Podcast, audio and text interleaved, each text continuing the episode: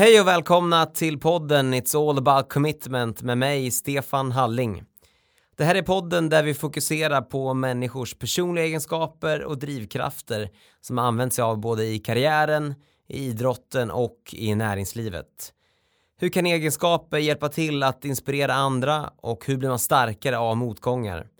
Det är några av frågorna vi kommer diskutera med dagens gäst som är föreläsaren, bloggaren, företagaren och hälsoinspiratören Leila Söderholm.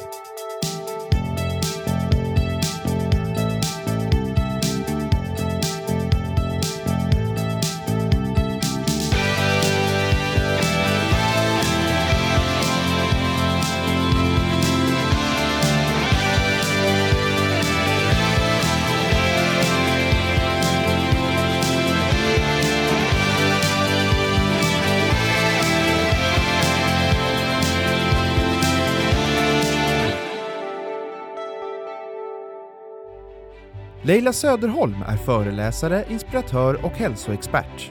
Hon är 47 år gammal och lever tillsammans med sin man och sina tre barn. Leila har en mängd olika utbildningar inom hälsa i bagaget, men hon har även studerat både ekonomi och teknik. Hennes främsta egenskaper är att hon alltid är glad och lägger stor stolthet i att leverera på topp. Och hon har kommit trea i Sörmlandspadden. Varmt välkommen till It's all about commitment, eh, Leila Söderholm. Tack snälla. Kul att du är här. Jättekul att vara här. Allt bra med dig en sån här dag? Jättebra. Det är fredag och det är alltid härligt. Ja, skönt.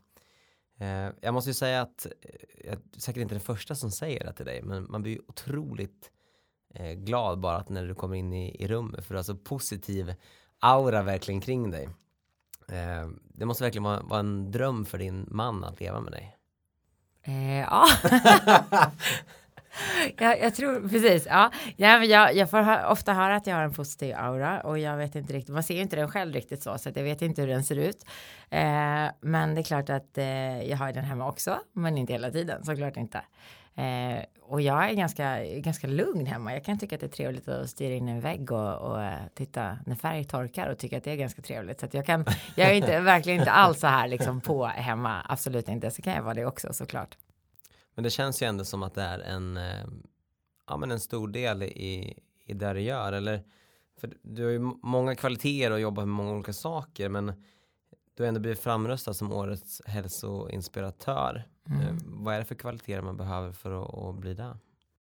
Ja, men det tror jag faktiskt att jag har eh, en förmåga tror jag att få folk att eh, känna sig trygga med mig. Man känner sig inte hotad, man känner sig sedd, man känner sig glad. Eh, jag tror att det är min stora styrka faktiskt, att jag får folk att känna trygghet och tillit till mig. Ehm, och att jag också liksom med min energi kan få folk att få igång sin egen energi, alltså djupt inne. Det tror jag är liksom det som, som kännetecknar mig mest.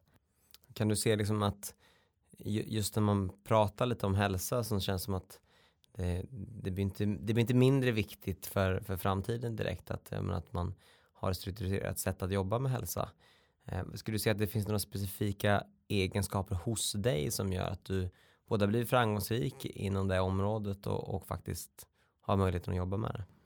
Ja, men jag tror att jag faktiskt inte tar det på så stort allvar som man skulle kunna tro. Utan jag försöker skoja mycket och liksom jobbar jättemycket med humor. För det tror jag att det är det absolut viktigaste. Att man förstår eh, att det är inte så lätt som man tror för alla. Och att man, om man då kan liksom ta udden av det och jobba mycket med kärlek och humor och liksom eh, skoja folk över gränsen. Eh, det har jag upplevt genom åren har liksom varit eh, otroligt värdefullt och, och givande för, för både mig och de som, som man jobbar med. Så att, så att inte ta saker på så stort allvar utan faktiskt skruva till det lite så det blir lite roligt. Då fångar man de flesta människor tycker jag. Så inte så mycket piska. Nej, Nej. faktiskt. Jag kan piska också, absolut. Jag är stenhård. Eh, det säger folk. De blir förvånade över att jag är så hård. Eh, därför att eh, man gör som jag säger när jag säger att vi ska göra det. Oavsett liksom, kanske vad det är. Men, men jag gör det med kärlek. Så att man, man, man känner att det är roligt. Men sen gör man det ändå. För man känner, gud hon sa ju att jag skulle göra det här. Då gör jag det. så, så att eh, eh, jag tror både och. Men, men eh, mycket kärlek framför allt. Och, och, och roligt. Gör, gör någon kul av det. Alltså jag förstår ju att, att vara hälsosam eller ohälsosam för den delen är, Mm. det, det, det, finns ju inte liksom ett, ett fack bara för varje utan det, det är grader mm. av det och kanske utifrån vad man, vad man själv tycker är hälsosamt men eh, också så mycket mätbart. Vad, kan du se att det finns någonting alltså runt om man kopplar det till egenskaper ändå som den här podden ändå mm. försöker fokusera på. Vad, kan du se att det finns någon, någon egenskap som man har mer av om man är hälsosam och samma sak då om man är ohälsosam? Eh, det kan jag faktiskt inte göra direkt. Jag kan inte säga det att eh, den här typen av människor är hälsosamma eller den här typen av människor är ohälsosamma. Det så förändras det ju genom livet och över tid tycker jag. Beroende på vad som händer folk i livet och liksom vilka förutsättningar man har. Eh, men däremot så kan man se, tycker jag, att vi har olika höga ambitioner. Så är det ju. Eh, en del människor som, som alltid har höga ambitioner och alltid liksom eh, pressar sig själv till det yttersta. De har ju en tendens att göra det när det gäller hälsa också. Vilket gör att de kanske inte orkar hålla i i förlängningen. Det blir för mycket, det blir för stressigt, det blir för, för mycket press. Och då kanske man lägger ner av den anledningen. Därför att man kör sig själv in i väggen. Eller helt plötsligt så ska du bli vegan och så orkar du egentligen inte vara vegan. Eh, och då lägger man ner allting kanske. Eh, men det finns andra människor åt, åt andra hållet som aldrig har några ambitioner. Och då är de svåra att få igång också. Eh, så att jag ska nog inte säga att det är kopplat till egenskaper så. Utan här tror jag kanske mer att det handlar om att man måste förstå och liksom varför man gör saker och utbilda folk och förstå att kroppen behöver vissa saker för att vi ska fungera, hjärnan behöver vissa saker för att vi ska kunna fungera och att det inte är så, så otroligt allvarligt och det är inte något hokus pokus egentligen utan det är ganska enkla saker man kan göra just hälsomässigt tycker jag. Eh, så om man kan utbilda folk till det så tror jag faktiskt inte egenskaperna spelar så stor roll utan då kommer man hitta någon slags motivation i sig själv till det här till slut. Men där känns det verkligen som att du måste få jobba otroligt mycket med just alltså motivation och kanske kopplat till just ett, ett varför. Mm. Alltså man ska, man ska göra det hos, hos individen oavsett vilken nivå mm. man är på. Då. Hur, hur, jobbar du med det då? Ja, men, nummer ett så, så tycker jag att motivation är inget du kan vänta på, vilket många sitter hemma och gör. Att den ska komma, den kommer inte. Eh, idag är det fredag, den kommer inte idag heller. Liksom. Vad synd, då får vi vänta till på måndag. Nej, den kommer inte liksom. Det, det, vet man, utan vad man måste göra det är antingen liksom hitta ett väldigt starkt varför. Eh, konkret måla upp vad är det jag ska göra. Liksom, och väldigt konkret, inte bara liksom slänga sig med att jag vill bli hälsosam, utan konkret, vad är det jag ska göra, vad är det jag vill? Eh, och, och verkligen skriva ner det och titta på det här. Eh, men sen också någonstans förstå att eh, vi måste bli inspirerade för att kunna göra det. För motivationen kommer egentligen inte först vi har börjat göra det.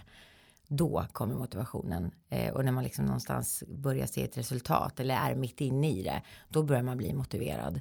Eh, så det tror jag är väldigt viktigt att man förstår eh, att man måste börja och där får man använda sin viljestyrka ska jag vilja säga och det har ju alla. Alla har ju viljestyrka. Jag menar, jag tänker att det är få människor som skrattar varenda gång de betalar räkningar och städar toaletten och liksom, men sånt gör vi med viljestyrka för att vi vet att vi måste. Och, och det är lite samma sak med det här. Man får koppla på viljestyrkan helt enkelt. Och då kommer motivationen till slut. Hur får du fram just den då? För det kan jag också tycka så här om man pratar om kanske motgångar men också liksom saker som just är jobbigt oavsett mm. nu är det hälsa men det kan ju också vara annan träning eller idrott eller, mm. eller jobbet också för den delen eller relation också. Ja, det är samma för alla. Ska jag Vad, säga. Hur får du fram den här viljan då att bli motiverad eller att få mm. viljan att ta steget mm. och sen kunna bli motiverad. Men där får man ju vara lite hård. Det, det måste jag säga det. Där måste man ju så här tala om för folk att det är du själv som måste sätta liksom eh, ribban. Det är du själv som måste sätta eh, upp liksom eller sänka den här muren som, som du uppenbarligen har som inte får dig över. Eh, och att liksom och också så här få folk att förstå att man kan inte säga så här att jag tänker att jag skulle vilja. Utan nej, alltså vill du så gör du. Och så punkt. Och att man förstår att det ligger hos dig. Du måste tvinga dig själv. Och det är allt. Med surdegar på jobbet till exempel. Man tänker så här, nej men den är lite jobbig. Och det här har ju med vårt belöningssystem att göra. Har vi en surdeg på jobbet så börjar man pilla med den och så känner man shit det här är ju jättetråkigt. Då helt plötsligt börjar man pilla med sin mail lite grann. Kollar om det är någon som har smsat och ratta in en annan, annan radiokanal. För att hjärnan vill liksom få bort dig från det här jobbiga. Den vill att du ska göra enkla saker så du får lätta kickar. Eh, och det är också ganska viktigt tror jag, att förstå det. Att vi letar lätta kickar hela tiden i allt vi gör. Och är det då en tung kick som man vet att det här kommer ta tid, det här är liksom eh, både tidskrävande och jobbigt och kommer liksom göra att jag lägger mycket kraft på det här och kanske inte ens får resultat för väldigt långt fram. Då är det lätt att hjärnan tar en annan väg. Och det är viktigt att fatta det, att då måste du så här tvinga dig själv, ha en plan, skriva ner, jobba med att själv boosta ditt belöningssystem. Att liksom, nu gjorde du det här, kolla vad bra det var och lära sig att fira det. För att framkalla liksom de här, eh, eller rättare sagt spara de här hormonerna som hjärnan utsöndrar när du gör saker. Eh, och spara dem starkt som ett bokmärke så att det är lättare att plocka upp det nästa gång du ska göra det här. Så att det är viktigt att jobba med sig själv på det sättet och vara lite hård. Man måste liksom tvinga sig själv faktiskt ibland. Så då kan man ändå, men genom det så kan man också kanske då få belöningssystemet att arbeta för ändå. Ja, exakt. Med de här små, exakt. små kickarna i början som man kanske behöver. Ja, och där finns en enkel grej. Om man tittar på de flesta gör ju att göra listor när man kommer till jobbet kanske på måndagen och det är ju bra grej att göra för att liksom få bort allt ur hjärnan och veta liksom strukturerat vad man ska göra för någonting. Men om man tittar på en att göra lista så är den ju oftast extremt lång och man vet ju från början att jag kommer aldrig hinna med det här. Det är ju inte klokt liksom. Det är värsta uppförsbacken så här måndag klockan nio. Man bara oj, det här går aldrig liksom. Ja. Eh, men om man då istället tar den här att göra-listan och skriver ner två punkter på en liten post-it-lapp och så gör du de här två punkterna och när du har gjort dem så kramar du ihop den här lappen och slänger den i papperskorgen och firar som en galning. Då kommer du fira liksom för varje två punkter och då är hjärnan jättemotiverad. Det är jätteroligt när man gör på det sättet, bryter ner saker i lite mindre mål. Då blir det mycket lättare, då jobbar man för sig själv på ett annat sätt. Så det gäller att hitta på liksom, liksom framförallt se hur funkar jag, när går mitt belöningssystem igång och utnyttja det. Det tror jag faktiskt är det smartaste för alla nästan att göra. Känns det kan bli bra stämning på kontoret. Ja, ja, faktiskt, faktiskt. Och det är så roligt, hjärnan är inte så smart. Jag, jag, det, för mig räcker det idag att jag låtsas ta en post-it-lapp och kramar ihop den och slänger i papperskorgen. För att mitt belöningssystem ska gå igång. Då tror den så här, men gud, nu gjorde hon två bra grejer. Yay! Så, jätteroligt. Så att den är inte så smart hjärnan. Den har inte koll på om det är sant eller inte. Det går att luras. Ja, ja, absolut. Men för att träna som du gör och arbeta med hälsa kontinuerligt, både med grupper och, och för, för din egen del då. Vad skulle du säga, vad är ditt varför då? Oh, det är en bra fråga. Um, ja, men jag har nog haft olika varför. De ändras ju lite genom åren såklart. Mitt varför just nu, eh, det är ju att eh, jag eh, börjar bli äldre och eh, vill hålla mig liksom ung och stark i kroppen. Jag vill orka. Jag vill orka liksom göra det jag faktiskt vill göra. Eh, och inte låta kroppen bestämma åt mig liksom, vad vi ska göra. Utan jag vill liksom hålla mig fräsch så länge jag kan. Och så långt upp i åldern jag kan helt enkelt.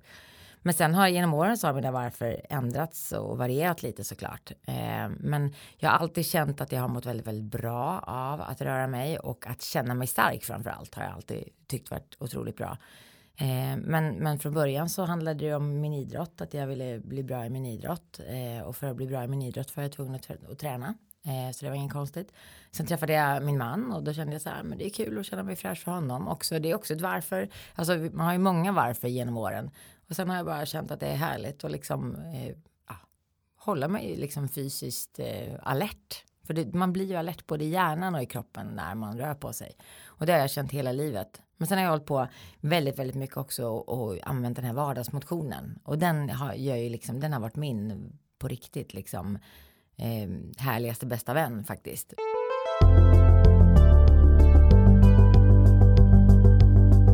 Du var inne lite på det, eh, men eh, jag själv är väldigt intresserad av, av idrott och vad det kanske ger också senare i livet någonstans. Och jag tror inte alla riktigt har koll på vad, vad du har för idrottsbakgrund. Vad, vad är det du håller på med?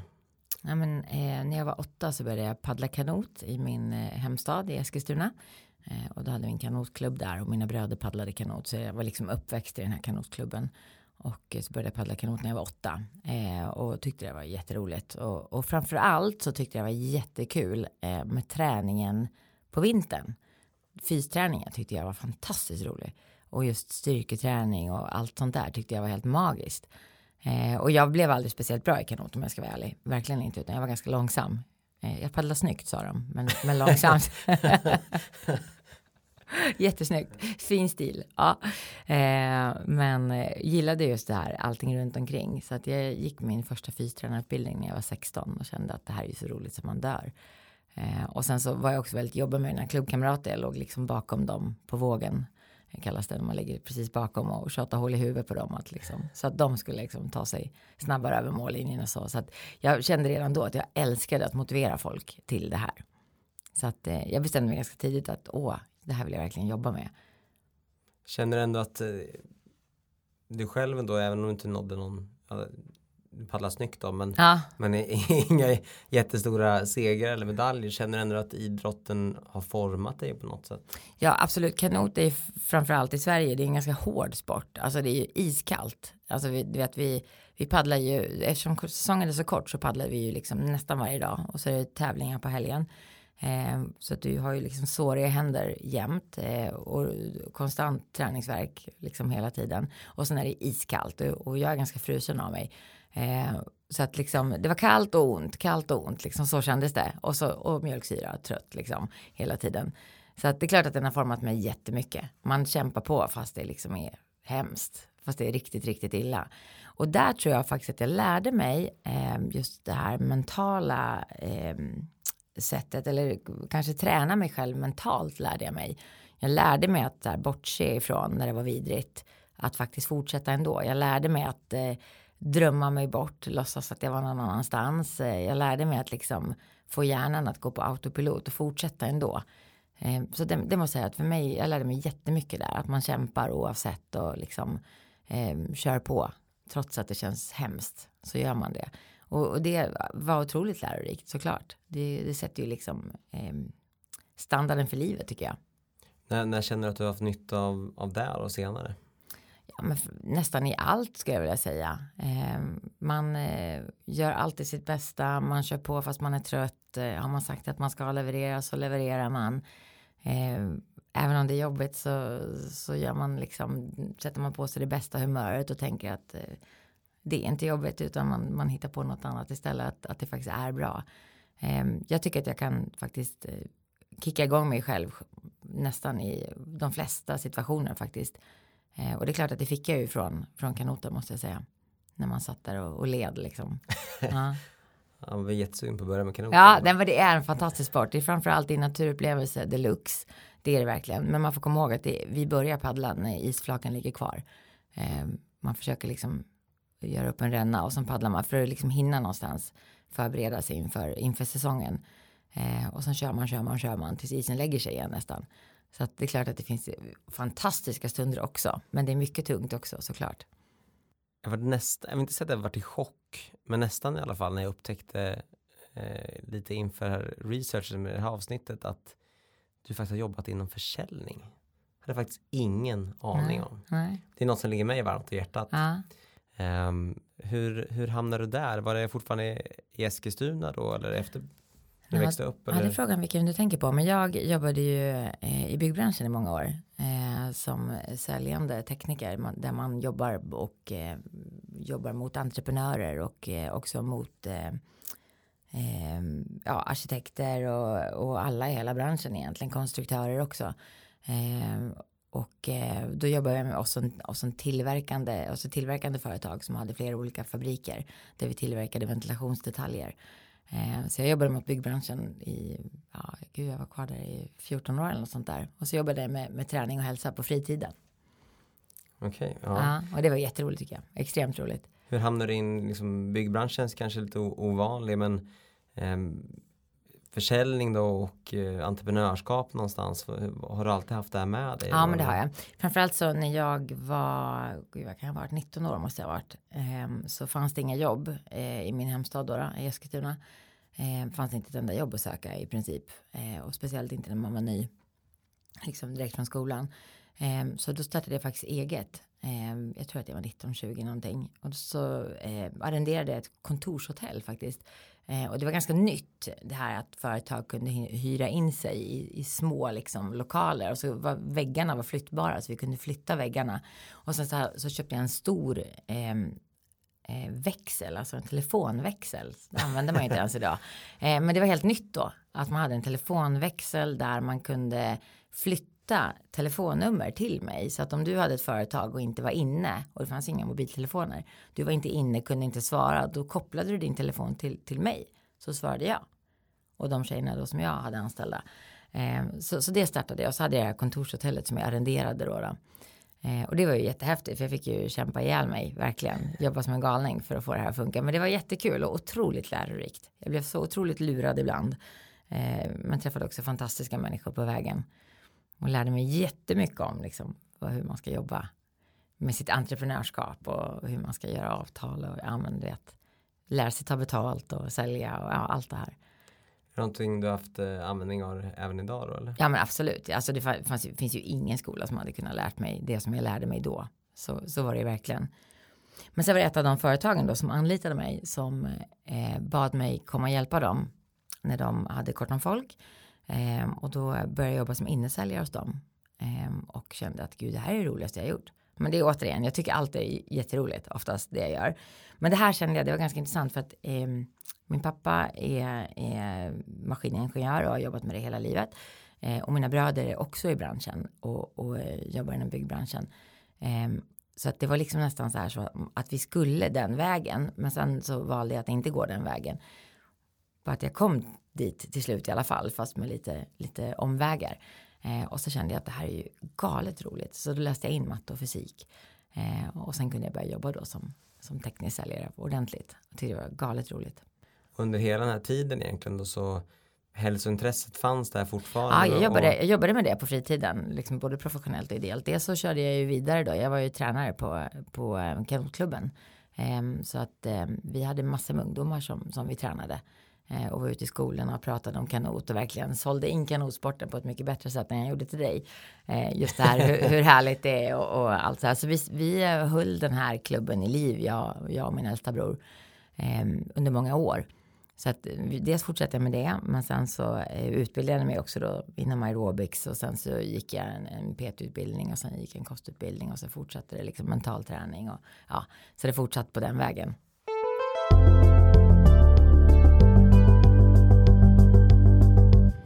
Det känns ju som att i alla fall utifrån för mig som inte är så involverad i hälsa så i alla fall. Det kan inte vara så lätt att faktiskt nå till den nivån du har ändå kommit till. Även om det, det måste ta ganska många år och ganska mycket slit. Oh ja, absolut. Eh, och jag menar, det kan inte vara så många som kommer till toppen för det är stor konkurrens, misstänker jag i alla fall. Ja, det är det ju. Nu är det ju extrem konkurrens, absolut. Eh, och det var det ju då också såklart. Eh, men jag eh, bestämde mig väldigt tidigt att det här är min linje. Det här är det jag tror på. Det här är väldigt konkret och väldigt enkelt. Att jag ville förenkla eh, sättet att se på träning. Eh, jag ville göra det för alla så att alla skulle känna att det här är för, för precis oavsett vem du är. Eh, för de vanliga människorna skulle jag säga. Jag har aldrig liksom jobbat med de som vill ha magrutor eller, eller de som liksom satsar på eh, någon idrott eller något sånt utan jag har jobbat med vanliga människor. Så att jag har haft min nisch och jag har hållit den stenhårt sedan jag var 20 år. Att det är det här jag vill jobba med. Förutom när jag jobbade med kanot, men det var ju något helt annat. Eh, eftersom det var min sport som låg mig så himla varmt om hjärtat. Men så har jag liksom verkligen jobbat med att få vanliga människor att känna kärlek till att röra sig. Eh, och också känna kärlek till att liksom, och också utbilda, förstå, få folk att förstå vad som händer i kroppen när vi inte ger organen den näringen de behöver. För det är så lätt att man bara pratar om kalorier in och ut när det i själva verket är eh, en kropp som behöver viss näring för att kunna fungera optimalt. Det är jättemånga processer i kroppen som är beroende av att få vissa saker för att fungera optimalt. Ehm, så att det har liksom legat mig väldigt varmt om hjärtat. Så jag har aldrig hållit på med några dieter. Jag har aldrig liksom hoppat på trender utan jag har kört den här linjen rakt. Och, och, och det har väl gjort så att jag liksom oavsett vilka trender som har kommit upp så har jag funnits kvar. Så du har ändå haft ditt, känns din tydliga Absolut. varför där under ja. hela tiden ändå. Att väldigt, väldigt tydligt. viss segment i alla fall av marknaden någonstans och kunna sticka ut på det sättet. Då. Absolut. Och det var ju inget liksom liksom, vad ska man säga, det var ju inget eh, val för karriären egentligen, utan det var liksom mitt alldeles högst privata. Jag kände, det här var mitt varför, det här var något jag kände att det här kan jag stå för till hundra procent. Eh, och jag är fortfarande väldigt så här, jag hoppar aldrig på liksom några nya dieter eller några nya liksom. Jag vill gärna läsa forskning bakom om det finns eller prata med de som är kunnigast på området och som att man på riktigt får veta vad, vad finns det för grund för det här påståendet. För det är inte alltid som man tror när man läser någonting. Du beskriver ju många gånger att du har jobbat eh, som hälsoexpert eller träningsexpert i, i 20 år i alla fall. Mm. Och då, om man är okej okay på matte i alla fall så känns det som att det måste ha tagit väldigt lång tid innan du faktiskt kunde leva på ja, det här. Oh ja, absolut. Det gick inte att leva på från början. Ja, men, det roliga är att om man tittar från när jag gick min första tränarutbildning som 16-åring eh, så är det ju 30 år faktiskt. Jag är 47 så det är 30 år sedan jag började. så det, det har tagit väldigt lång tid. Absolut, det har verkligen inte varit något så här. Åh, nu ska jag tjingeling göra det här och så gör jag det och så blev det bra. Så är det ju inte. Jag har ju jobbat med tusentals liksom, personer genom åren eh, och jobbat jättemånga år ut mot företag där vi jobbar eh, med att hjälpa företagspersonal eh, att bli sin bästa version av sig själv. Att, att hjälpa dem att se vilka olika delar i livet måste man jobba med för att liksom må så bra som möjligt. Eh, och också få folk att förstå att det inte är de här stora sakerna som faktiskt ger störst, störst effekt utan det är de här små sakerna som man kan skruva till ganska enkelt som, som faktiskt ger effekt. Alltså allt ifrån att gå och lägg dig en halvtimme tidigare, sitt inte upp och uggla. Eh, ring din gamla mamma som kanske behöver ett samtal för det kommer du må bra av och din mamma mår bra av det. Eh, allt ifrån att vi liksom återhämtar oss från telefonen, att kanske dagdrömmer lite till att Eh, tänka på vad man äter men, men ur perspektivet näring. Vad behöver din kropp för näring för att fungera optimalt? Och också motion såklart, men då jobbar jag mycket med, med vardagsmotion. Hur kan du få in det här på ett sätt utan att stressa ihjäl dig? För ofta, ofta träffar man ju folk som har de, just de här höga ambitionerna. Och så säger vi att vet du, det är jättebra om du tränar låt oss säga tre gånger i veckan så kommer det påverka väldigt mycket hos dig och speciellt kommer det påverka hur din hjärna hanterar stress. Och är det då en person med höga ambitioner så kommer den tänka liksom okej, okay, du sa tre gånger, men om jag gör sex, då kommer det påverka ännu mer, eller kanske gör sju dagar i veckan, då kommer det påverka ännu mer. Och så liksom helt plötsligt så har den här personen gått in i väggen nästan för att den liksom kör för hårt. Så att sådana träffar man ju på mycket också. Men när du är ute och jobbar med mycket företag så, mm. det känns ju ändå som, i alla fall min bild är att man sitter i kontorstolen, kanske i bästa fall står upp någon gång ibland. Mm. Men man är väldigt stillasittande en hel dag mm. om man har eh, ett, ett vanligt kontorsjobb i alla fall. Mm. Hur jobbar du med företagen där för att få dem och blir jag för mindre stillasittande? Ja, men där jobbar man eh, mycket med nudging. Känner du till nudging? Där man, där man puttar varann kärleksfullt. Det är ju eh, ekonomibeteende kallar man nudging. Nudging är att man krokar arm med, med varandra, mm. puttar varandra kärleksfullt framåt, framförallt tillrättalägger så att det är lätt för personalen att göra rätt val. Att det är lätt att ta trappen, att det är någon som kanske eh, är sammankallade, sammankallande i arbetsgruppen och säger hörni, nu ställer vi oss upp och så tar vi bara ett, vi går ett varv runt eh, konferensrummet eller vad det nu är för någonting. Så att man har någon som liksom hjälp, hjälper till och att man, man hjälper varandra. Man kanske börjar varje möte med att liksom göra någon, någon övning som man vet är bra. Det finns ju massa enkla grejer som inte känns konstigt. Och också hjälper personalen att liksom sluta ta hissen. Att man hjälper personalen med att förstå att vi går ut på lunchen. Eh, bara för att få lite frisk luft och framförallt få tanka lite solljus och, och också få lite rörelse som faktiskt gör att vi får endorfiner och blir lite glada. Eh, som sen påverkar andra hormoner i kroppen. Så att också så här försöker tala om sambandet så man förstår att gör det här lilla på tio minuter så kommer det påverka hela resten av din dag. Eh, och kanske också till och med kvällen. Så, så, att vi jobbar mycket med att liksom utbilda och, och, få folk att få förståelse. Och sen också visa vinsten. Man måste alltid visa vinsten. Vad är vinsten? Om du tar en paus varje halvtimme, går och hämtar en grej. Vad är vinsten? Och då vet man idag, eftersom det finns mycket forskning på det, att det är vissa processer i kroppen som startar upp så fort vi rör oss lite grann. Så fort vi går och hämtar en grej så startar de här processerna. Och så fort vi sätter oss så stannar de upp igen. Så det är jätteviktigt att vi förstår att den här lilla rörelsen har väldigt stor effekt. Kan man där se då, är det något, alltså är det varje timme man behöver göra någonting? Eller varje halvtimme. Varje halvtimme, mm. okej. Okay. Mm. Faktiskt varje halvtimme. Sen är det klart att det är, det är bättre om du gör det varje timme än inte alls, såklart. Absolut, så är det ju. Eh, men, men det är livsviktiga processer eh, som på riktigt minskar risken för hjärt och kärlsjukdomar om man rör sig varje halvtimme. Och då är det inget högintensivt utan det räcker med att du går och hämtar någonting. Och skulle du vilja springa högintensivt i en minut runt konferensrummet, ja då får du ännu mindre risk för hjärt och kärlsjukdomar. Så här handlar det om liksom att, att förstå att allt har ett värde. Jag tänker återigen företag där och så det känns ju som att de flesta kanske kan se vinningen i att personalen mår bra såklart. Ja, Men brukar ni jobba någonting där med alltså typ av målsättning för jag vet inte, minska sjuk, sjuktal eller sjuktimmar eller Ja, men så, ibland, eller? ibland jobbar vi just där, där, man faktiskt, idag finns ju bra verktyg där man faktiskt mäter i sjuktal om man tittar på liksom hur, vad händer. Och det ser man ju ganska tydligt när man lägger in, eh, om man till exempel gör olika eh, actions, till exempel att vi lägger in att alla ska röra sig typ eh, x antal minuter per vecka. När man får upp de minuterna, när det ökar, när man rör sig mer, då kan man se att sjuktalet minskar. Det kan man se ganska tydligt om man gör det över tid. Eh, och idag så finns det ju väldigt många olika verktyg som man kan använda för att mäta det. Det låter som att det vore, vore bra för de flesta. Ja, och sen handlar det också om, och det, det tror jag man företagen förstår idag också, att det handlar ju om att det kanske inte ska komma från företagsledningen. Liksom att nu ska vi göra det här, utan att vi, du måste nästan ta dit någon extern som kan inspirera folk. För som sagt tidigare som jag sa så kommer inte motivationen av sig själv. Utan det måste finnas en känsla av att det här ska jag göra för min egen högst personliga skull. Det tycker jag att vi ser när vi jobbar. Att känna personen att det här gör jag för min, min egen personliga, liksom, eh, mitt eget personliga välmående. Då är det mycket lättare att hitta inspirationen till att göra det.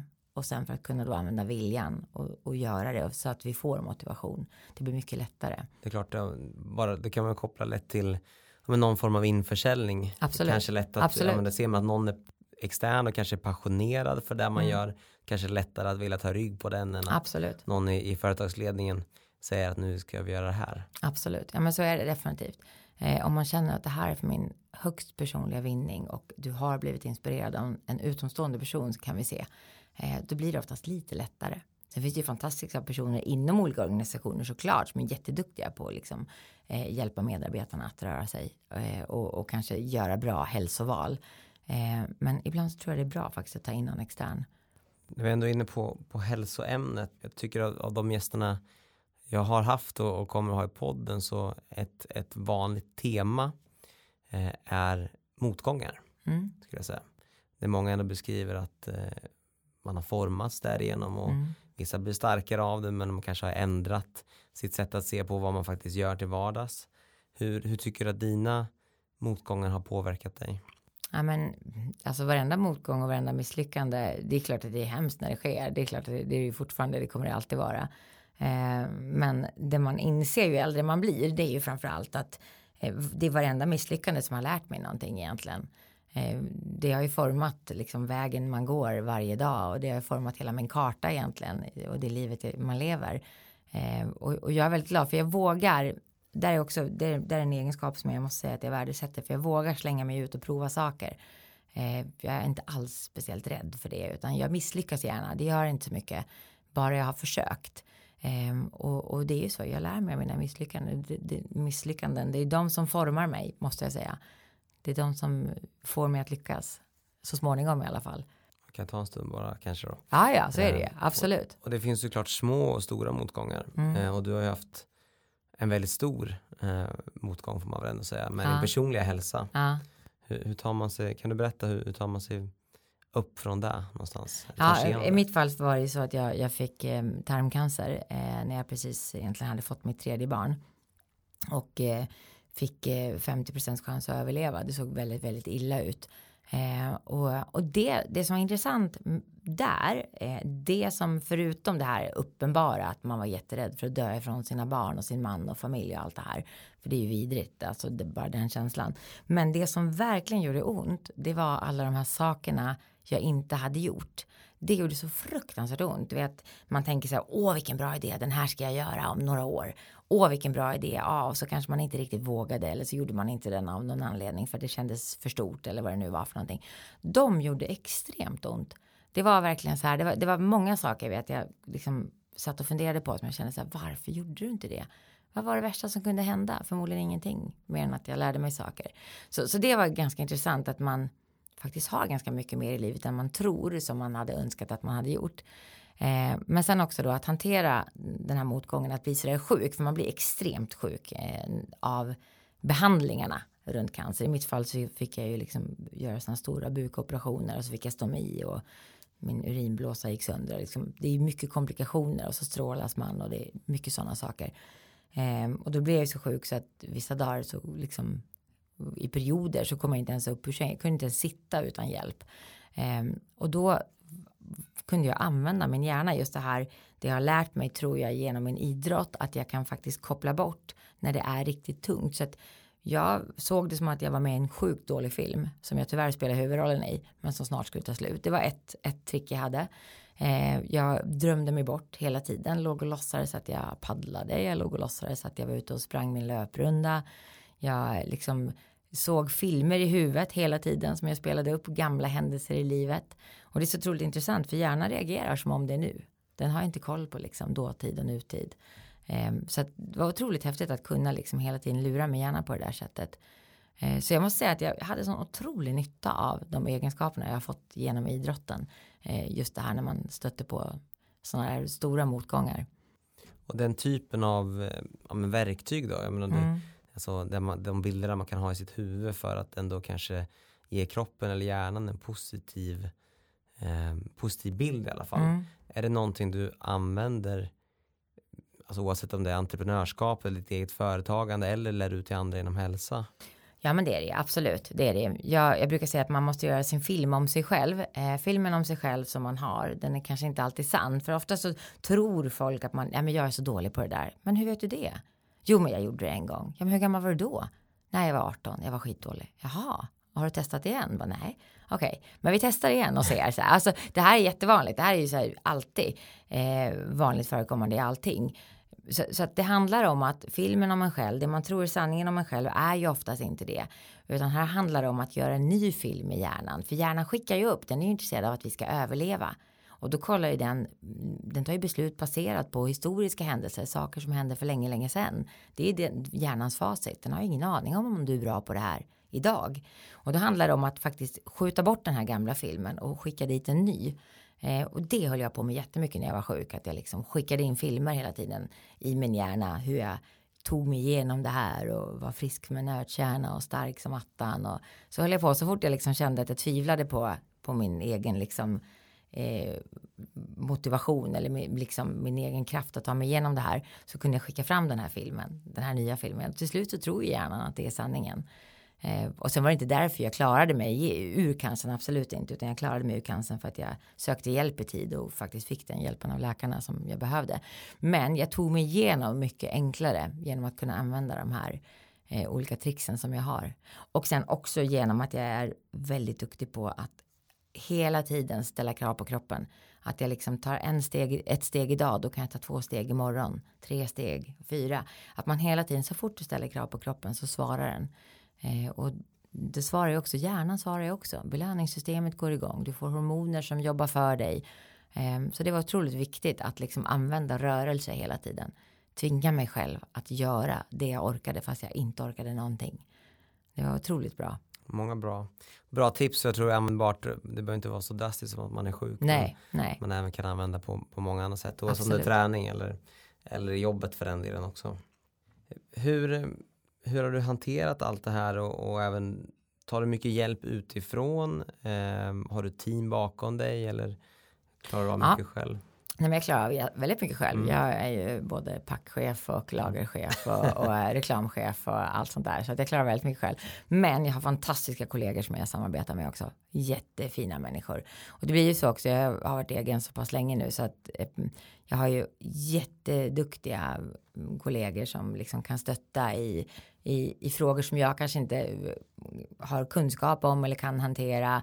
Eh, och, och, genom åren så har man ju träffat fantastiska människor som är både givmilda med sin kunskap och sin tid och eh, som man kan samarbeta med på olika sätt eller som faktiskt inte ens man har ett samarbete med som ändå är givmilda. Eh, så att eh, jag tycker att jag har ett jättefint eh, ska man säga, nätverk av människor runt omkring mig eh, som jag hundraprocentigt kan lita på och som, som liksom stöttar mig om jag behöver. Vilket är jätteskönt.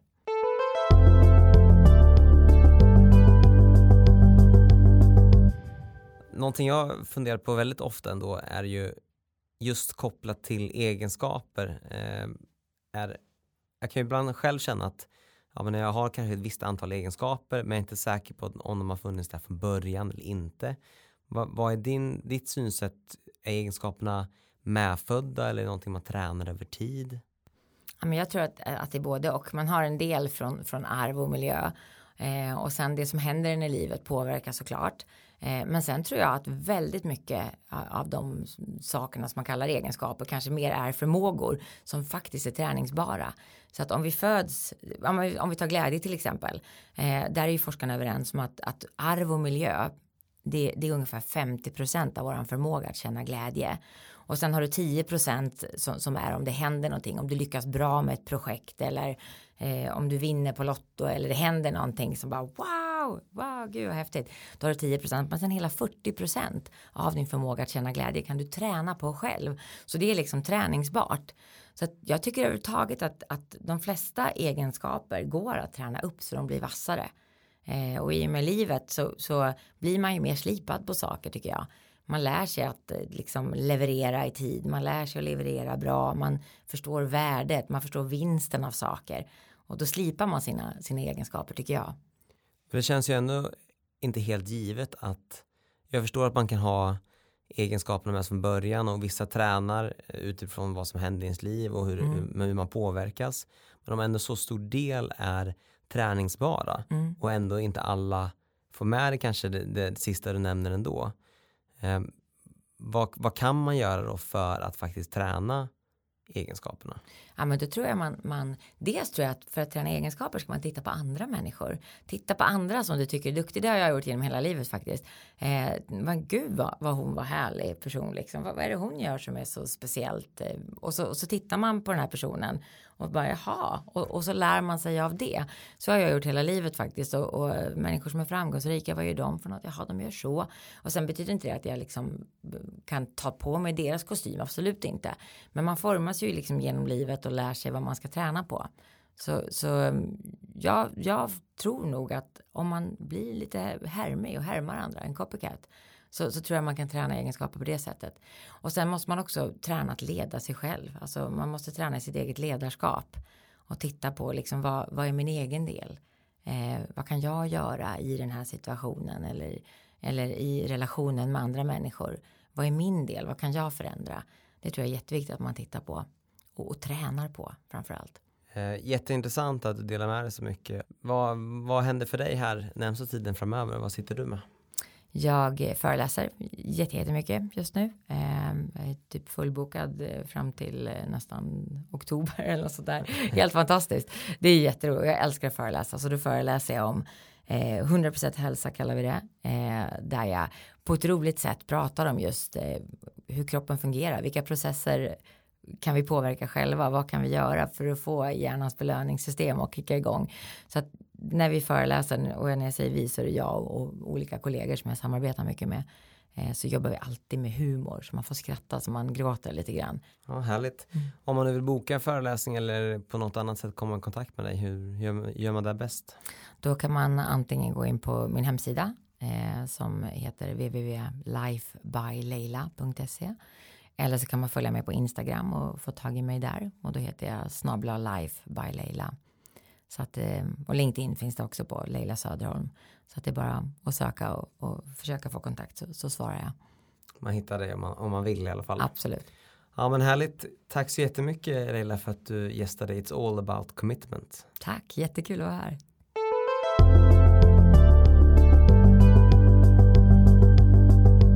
Tack så jättemycket för att eh, du har lyssnat på ännu ett avsnitt av eh, It's All About Commitment.